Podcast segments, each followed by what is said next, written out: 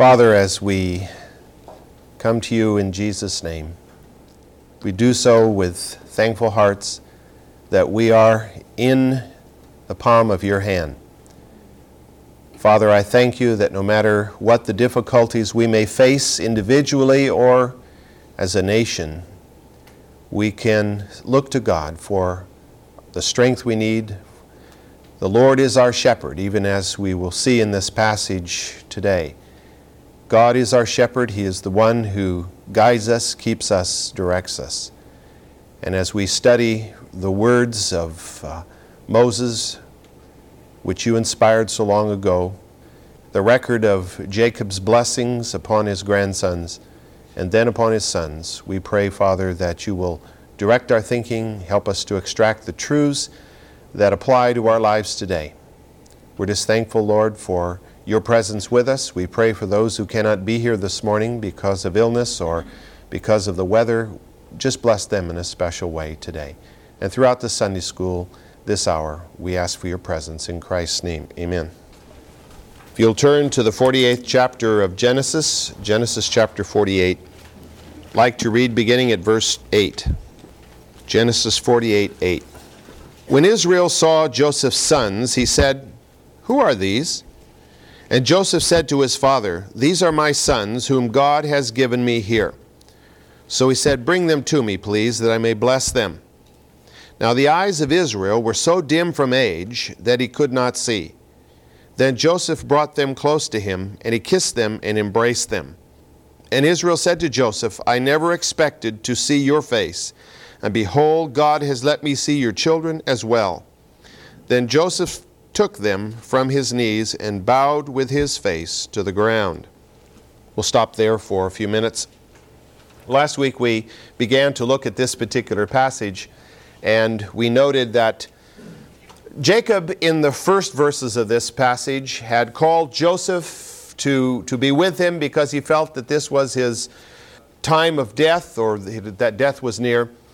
And Joseph rounded up his two sons, Ephraim and Manasseh, and brought them with him because he wanted them to be in on the blessing that was going to come. We saw that in the first few verses, the, Jacob basically told Joseph that I'm adopting your two sons. I am making them as Reuben and, and, and Simeon are to me. They are going to be part of my family as if they were my children rather than my grandchildren. And now in this particular uh, section, he says, Well, but who are these two boys? And the scripture tells us that his eyes were dim with age. Because of his 147 years, he apparently had serious cataracts, and all he could see were shadows. And he knew that someone else was there, but he had made this adoption in effect without even knowing the boys were present, but only that Joseph was present. present. And so now that he is told that, no, my, my sons are here, and so he asks that they be brought close to him. He wants to give them a very, very special blessing. He had adopted them not knowing they were present. Now he wants to make it official before them that he is adopting them as his own sons. Jacob, we're told, blessed the young men. The Hebrew word for bless is barak. And the meaning of the word is to endow with, with success, with prosperity, with longevity, with fruitfulness, which are things, of course, that we can say, Bless you, my son, and we would like for those things to be true, but only God can truly bless. God is the only one who can make these things a reality. God is the only one who can grant to us longevity, who can grant to us success, who can give us prosperity someone else cannot just say the words and that will happen to us. And so it is from God that the blessing comes, but in this case, obviously, Jacob is the channel through which the blessing would come. And in the process, he is performing a little ceremony here relative to the two young men. And this ceremony is based on the promises that came from God through Abraham, Isaac, and then to Jacob himself. And we have studied through the book of Genesis of the many encounters that Abraham had with God, that Isaac had with God, and then the eight encounters that Jacob himself had with God in, in the form of a theophany. That is, where he either visually or audibly had direct contact with the living God. And on the basis of the words of those contacts, the promises given, the inheritance of the land of Canaan, Jacob is giving, transferring that blessing on to his grandsons, whom he has just adopted as his sons. And we have to understand that God is in this. God is the one who's empowering this. It is God who gives to Jacob the prophetic foresight necessary to say the things that he will say, not only to, Ab- to uh, Joseph, to Ephraim and Manasseh, but then as we get into the 49th chapter, the prophecies concerning all of his sons. So Joseph brought his sons near to his father. And the scripture tells us that Jacob kissed and embraced his grandsons. And in that particular society, to kiss on the cheek and, and to embrace uh, symbolized usually two things. It symbolized love for the person being kissed and embraced, and it also symbolized respect.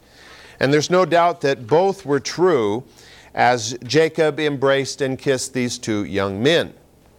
Jacob did not know them very well.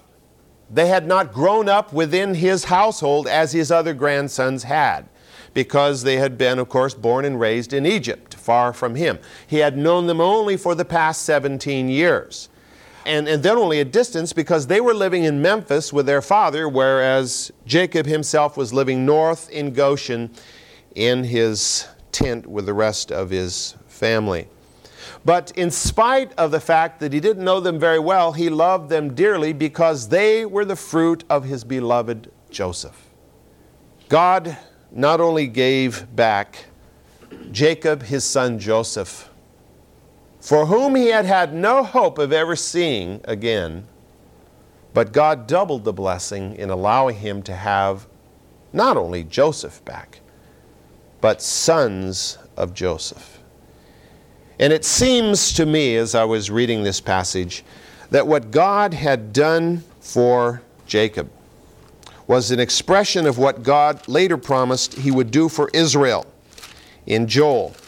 Like to just read a couple of verses from Joel chapter 2, beginning at verse 25. It's a concept, I think, which is important. There are numerous passages of Scripture, as you're well aware of, that fit within a particular concept uh, context. But the concept given is a concept repeated over and over and over again in Scripture because it's the way God deals with His people. In verse 25 of chapter 2 of Joel, we read, Then I will make up to you for the years that the swarming locust has eaten, the creeping locust, the stripping locust, and the gnawing locust, my great army which I have sent among you and you shall have plenty to eat and be satisfied. And praise the name of the Lord your God, who has dealt wondrously with you. Then my people will never be put to shame. Thus you will know that I am in the midst of Israel, and that, that I am the Lord your God, and there is no other. And my people will never be put to shame. God allows tragedy to come, and sometimes that tragedy comes so that we might wake up and recognize what God is saying to us and allow Him to change our lives so that we might become the people God wants us to be. But as we do so, and as we then walk in obedience, God will often then make up for the years that the locust has eaten, as it were. And of course, the story of Job is an excellent example of that. Now, in Job's case, it wasn't because Job was off on the wrong track that God had to bring him back, but God used him as an example. And God made up for all of his losses by doubling everything that he received in the end. And of course, the, the physical things that he received were just uh, kind of a symbol of God's blessing. The real blessing was the fact that Job knew God better at the end of that experience than he ever had before. And that's the real blessing that came. And, and certainly God is making up to Jacob now for those years that he spent in, in utter grief for the loss of, of his son Joseph, he has not only given him Joseph back, but now he's given him Ephraim and Manasseh. And in his dying day, he can actually put his arms around these two sons that, of course, he never dreamed existed because he felt his own son was long dead. I mean, God loves to give good gifts, and God loves to bless. And so we see that here, I think, in the life of Jacob and it's a principle that God applies to his people. He applies it to Israel. You know? And he applies it, I think, to his church. Thus, Jacob's kiss and his embrace of these two young men. And again, remember, last week we talked about this. And let me, for those of you who weren't here, just re- recount it. Often, Ephraim and Manasseh are portrayed as just little boys coming up to their old, old grandfather. And he's kind of patting the little boys on their head, you know, like they're little 10 year olds. But we noted last week these are not 10 year old boys. They are probably closer to 25 year old grown men. And, and you, you put this together from the information given, and you, you see that. And so they're still young, but, but they're full grown men here. And so they're coming before their grandfather. He is embracing them and he is giving them love and a kiss and an embrace on behalf of not only them, Ephraim and Manasseh, but on behalf of Joseph, on behalf of Rachel.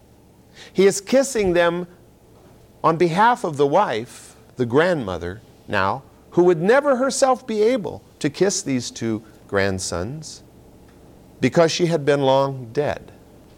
And so you, you could just, I don't know if you can put yourself in his place and just, as he put his arms around them and how, how flowed, there flowed through him certainly these, these feelings, these emotions of love for these two young men on, on behalf of not only himself, but even his beloved wife. And of course, at the same time, he was showing respect to these two young men. Because these two young men were the sons of the prime minister of Egypt. But more than that, these two young men were going to be tribal patriarchs. They would be heads of, tri- of the tribes of Israel. And, and their names would be great, as we will see further on down in the passage, in the years to come.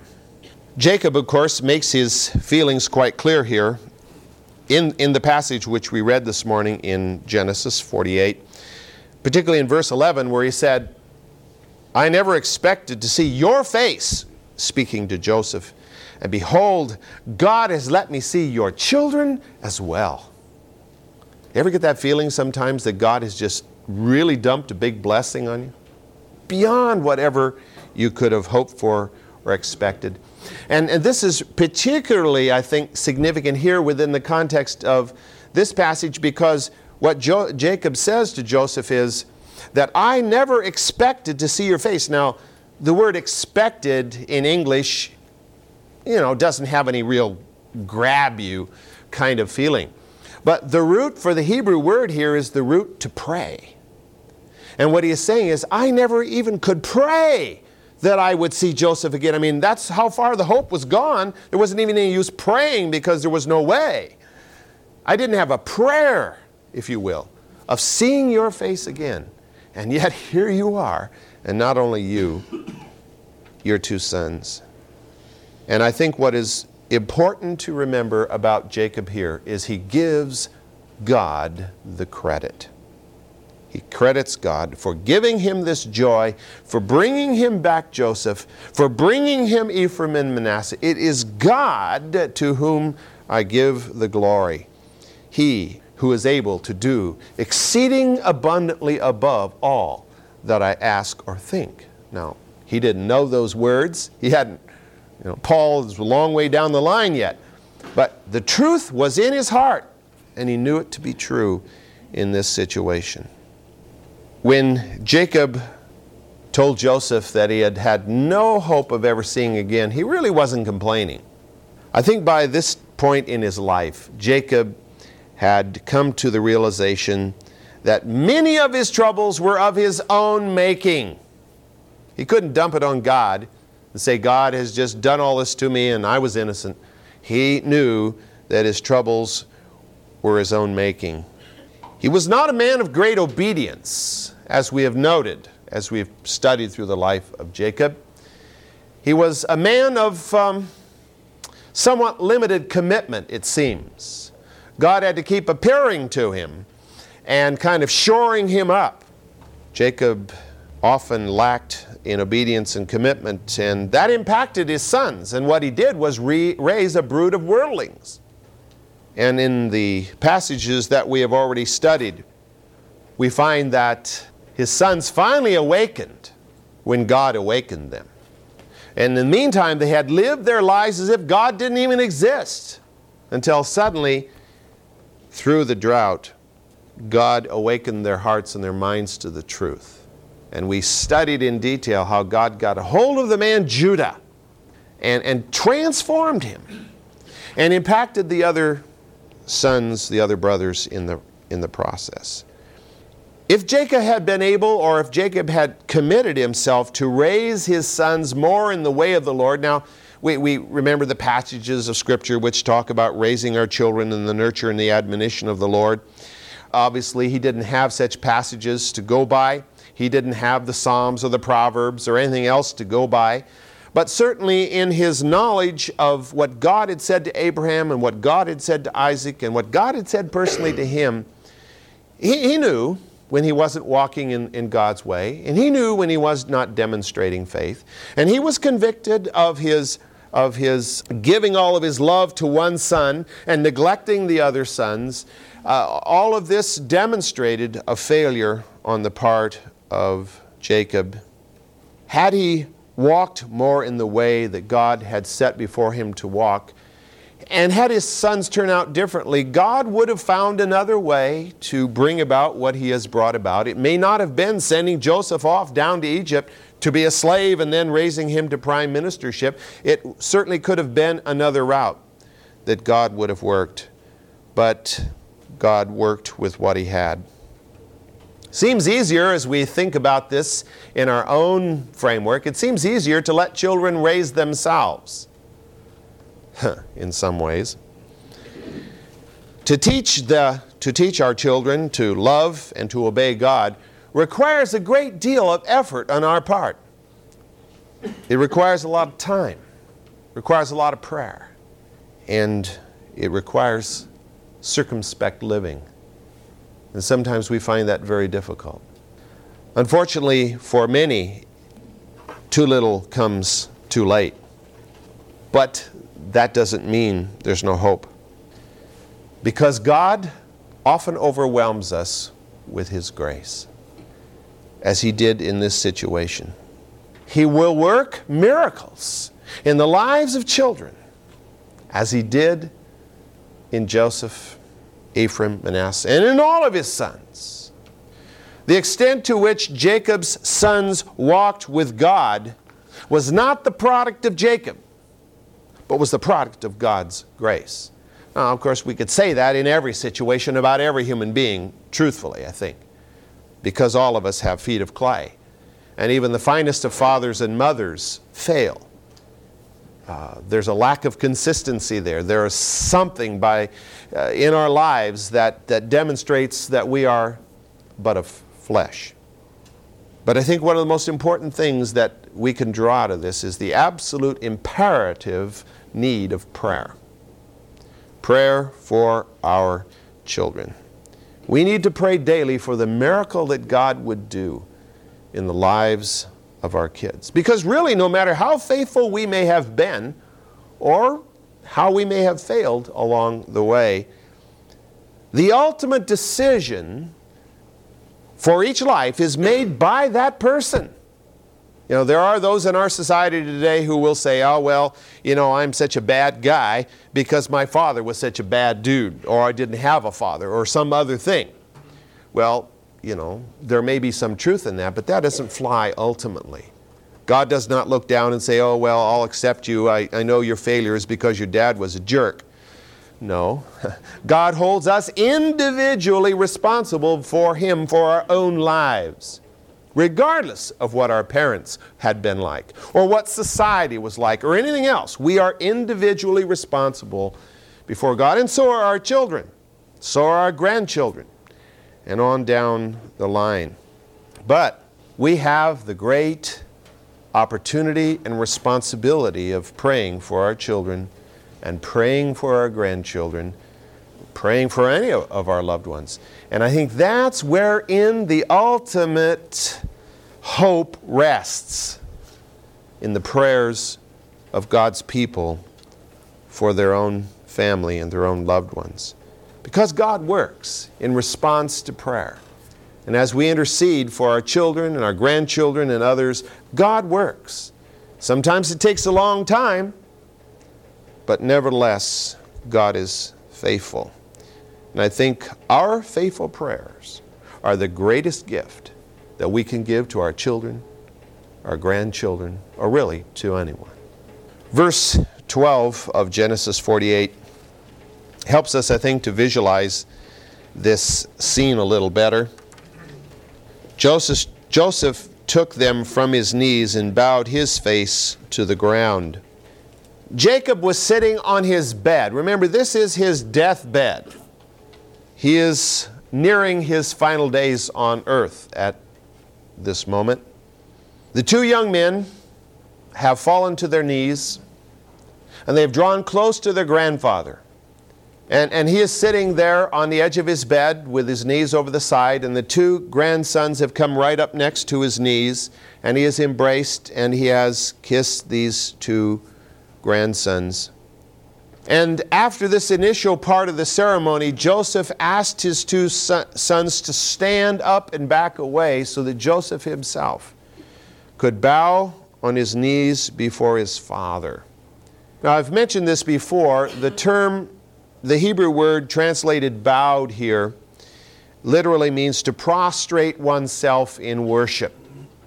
Now, jo- Joseph is not worshiping his father Jacob here, but he is falling down in reverence before his father, in, in preference before his father, in deference before his father. And in deep respect, he is, he is putting his face to the ground before his father acknowledging the leadership of the clan represented in his father. His father is one of the patriarchs Abraham, Isaac, and Jacob. And, and Joseph is acknowledging this. Although he is prime minister of all the land of Egypt, far greater in power than his own father, he is yielding and bowing in humility before his father as representative of the God he worshiped. Not that he was worshiping Jacob in any sense of the word, but through Jacob had come the word, had come the power of God. And he was acknowledging this. And certainly Jacob was far more worthy of Joseph's bowing in submission, if you will, than Pharaoh, who was a pagan king. Because here is the man who is the one through whom the Word of God had come to him in years past. Verse 13 Then Joseph took both of them, Ephraim with his right hand towards Israel's left, and Manasseh with his left hand towards Israel's right, and brought them close to him. But Israel stretched out his right hand and laid it on the head of Ephraim, who was the younger and his left hand on Manasseh's head, crossing his hands, although Manasseh was the firstborn. And he blessed Joseph and said, The God before whom my fathers Abraham and Isaac walked, the God who has been my shepherd all my life to this day, the angel who has redeemed me from all evil, bless the lads, and may my name live on in them and the names of my fathers, Abraham and Isaac, and may they grow into a multitude in the midst of the earth. The hour of the official blessing had come. Joseph had granted his submission, and he steps back again, and now he guides his two sons to his father. In, in Joseph's right hand, his right hand rests upon the shoulder of his son Ephraim, and his left hand on his son Manasseh. And he is guiding them up to Jacob, who is sitting, of course, facing him. And so Jacob's right hand would easily be extended to Manasseh, and his left hand would be easily extended to Ephraim, because that is the birth order. Manasseh, then Ephraim. Manasseh is the elder, Ephraim is the younger. In the society of that day, the right hand was the hand of greater honor. And the placing of the right hand on someone designated greater honor than the placing of the left hand. And so that's the reason that Joseph brought them in that order. Now, we're not told why it is that Jacob decided to go like this. It must have been a little awkward for a man his age to do this and to place his hands as upon the heads of these kneeling boys before him in a crossed manner like this. Scripture does not say who told him or upon what basis he made that choice. Just that he did it. And as we read on later, he knew what he was doing, and he did it very intentionally. I think we have to believe that God, of course, inspired him to make this switch. It was God's working in him. It was God's voice speaking to him. I mean, God was still working with this man, especially at this hour when prophetic blessing would come forth from the mouth of Jacob. Now, what's interesting is the laying on of hands is first mentioned in Scripture in this passage. It has not been mentioned before this time in Genesis. And I think it's quite clear that there is no magical or supernatural quality in the act itself. It's not like zzz, zzz, you know, is happening uh, when, when this is going on. We've, if we think that, we've been watching too much TV or something. It was a symbolic ceremony. It was done as a symbol of blessing. It symbolized the coming of the hand of God upon these two young men. Not that God's hand had not already been on them, but that He would be on them in a special way to fulfill the blessing and to fulfill the prophecy that was yet to come from the mouth of Jacob. In the 15th verse, we read of Jacob's testimony to the commitment of his father and of his grandfather to God.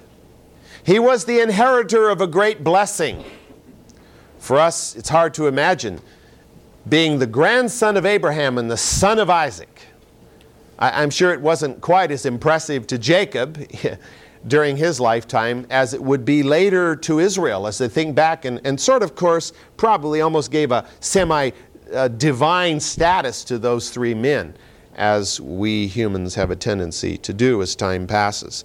It's interesting how time tends to to get rid of all the bad stuff, and in many instances anyway, and, and, and raise up the good things. And uh, some people become almost deified in the thinking of people when in reality, in life, they were very human and normal.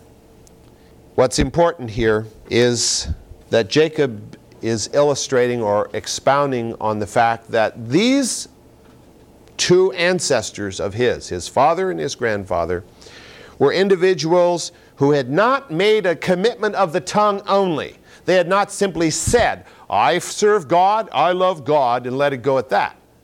But they were men whose lifestyle reflected the faith that they proclaimed. They walked faithfully before God. Abraham and Isaac were committed to obedience. Their lives backed up their words. The, the Hebrew for the word walked means literally actions in life, not just walking down a sidewalk someplace or a dirt path, but the actions of life in total and in general. And it does not refer to some kind of a philosophical principle or vague verbal promise, but it refers to demonstration.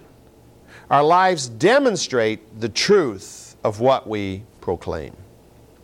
Remember Enoch? Remember Noah? Scripture says they walked with God, and God accounted their faith as righteousness. But they were men who walked with God. And as Enoch walked with God, as Noah walked with God, so Abraham and Isaac walked with God. In the New Testament, we have a similar word, peripateo, which basically means to walk about. But its implication is also similar in that it applies to the idea of one's behavior, one's conduct. So, whether in the Old Testament and the New Testament, to walk or the walk of an individual is the demonstration of his attitude, his actions, uh, his relationships in his life. True faith and lifestyle based on that faith are inextricably intertwined. True faith was demonstrated by Enoch and Noah. True faith was demonstrated by Abraham and Isaac. I'd like just read a couple of verses uh, from the book of Second John. Second John verse 6. This is love, that we walk according to his commandments. This is the commandment, just as you have heard from the beginning, that you should walk in it.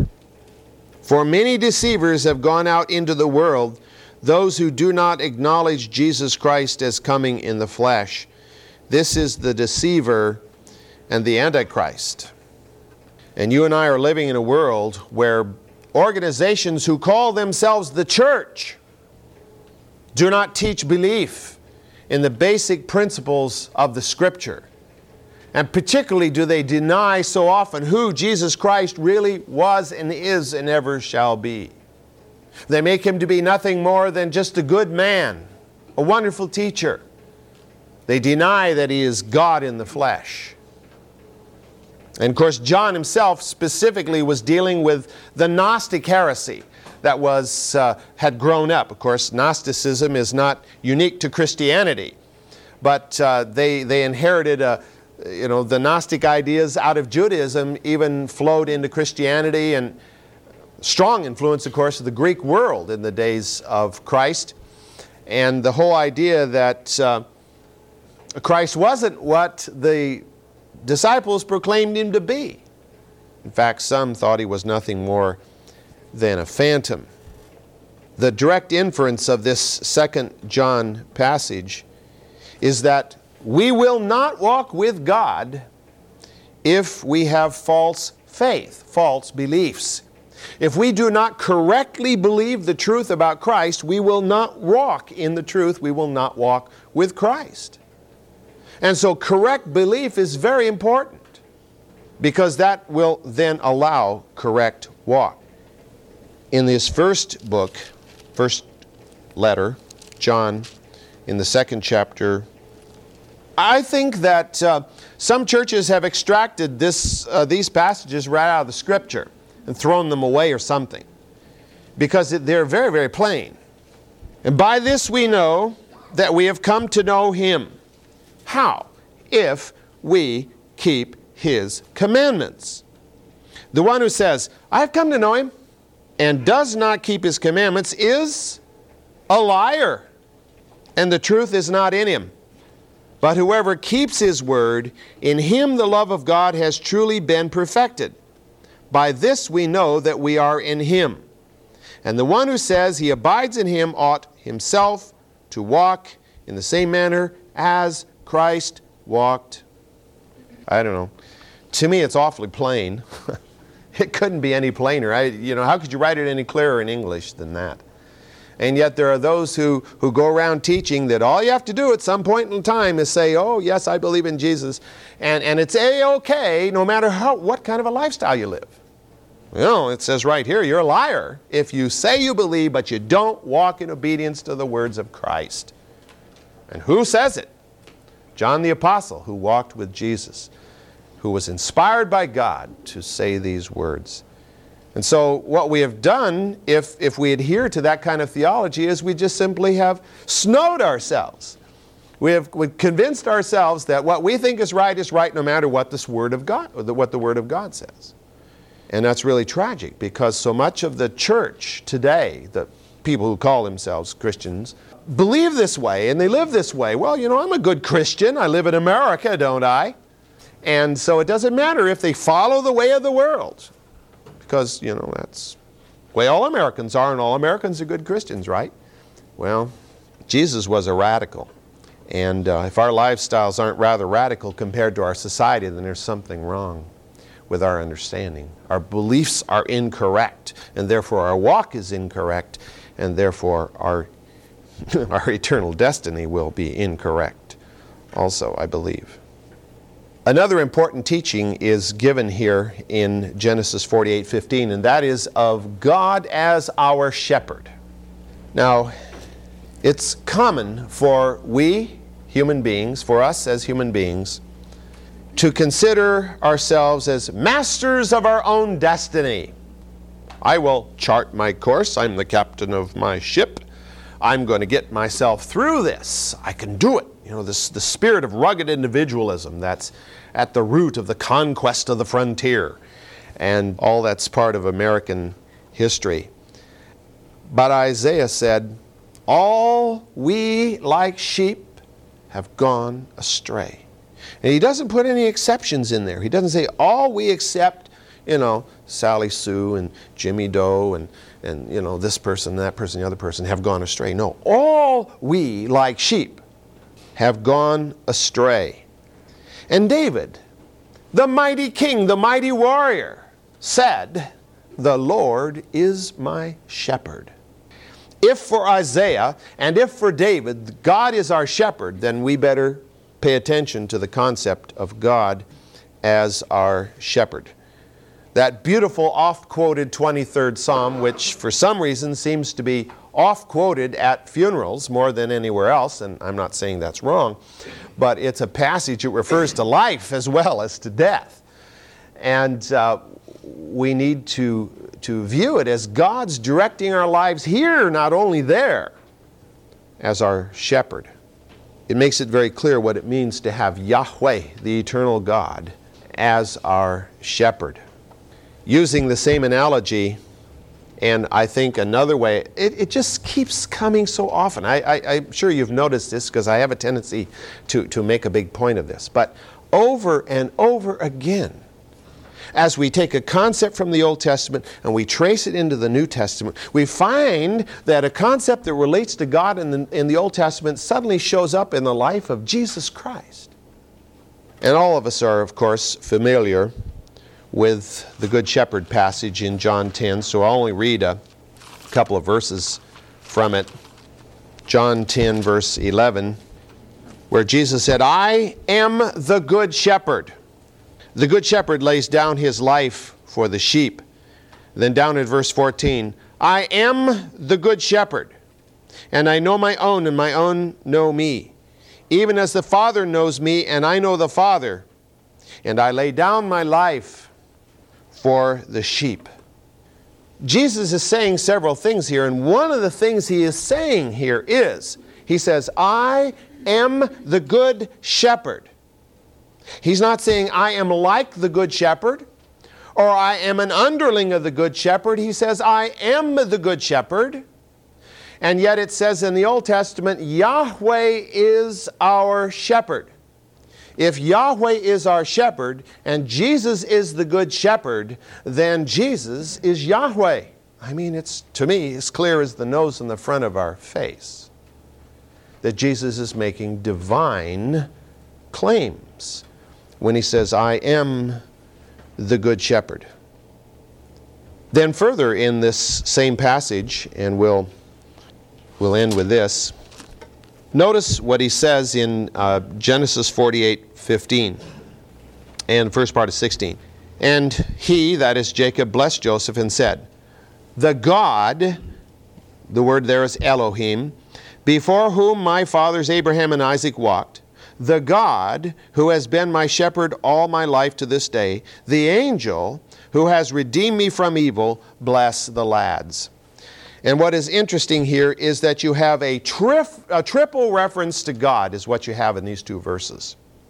And some feel that this is, whether understood by Jacob or not, it is a reference to the triune Godhead. Because in the Hebrew, we have a triplet of equality here. When it says, Elohim, Elohim, the angel. There, there's no declination here. It's three ways of saying the same thing. I mean, different concepts related there, but the, the initial phrase is the same in terms of its intent in each case.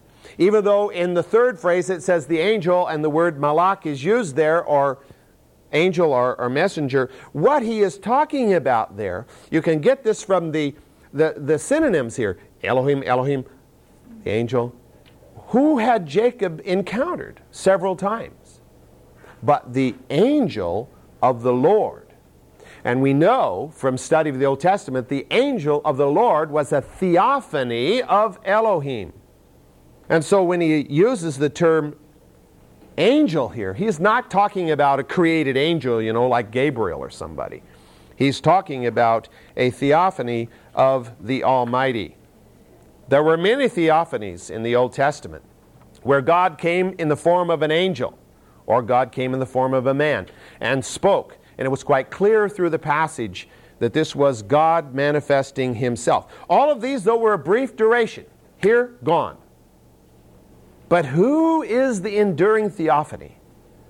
Who is Emmanuel, God with us? That, of course, as we know, is Jesus Christ. Geoph- uh, Jesus Christ became the permanent theophany of God to walk on this earth for 35 or so years in the flesh, visible to all, and then for the concept of him to carry on down through time, as recorded in the pages of Scripture.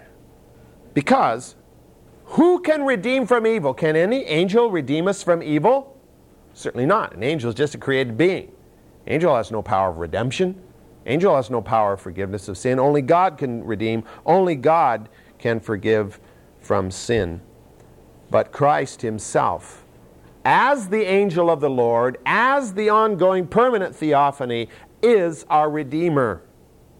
And thus, what we have here, I think, where He says, The Elohim before whom my fathers, Abraham and Isaac, walked, God the Father, the God who has been my shepherd all my life to this time, God the Spirit, the angel of the Lord, who has redeemed me from all evil, God the Son.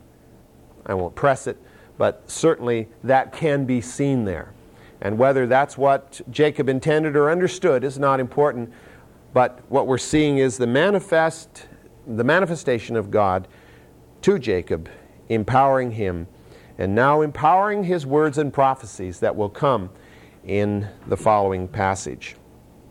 Well, we better stop there and we'll pursue that further next week.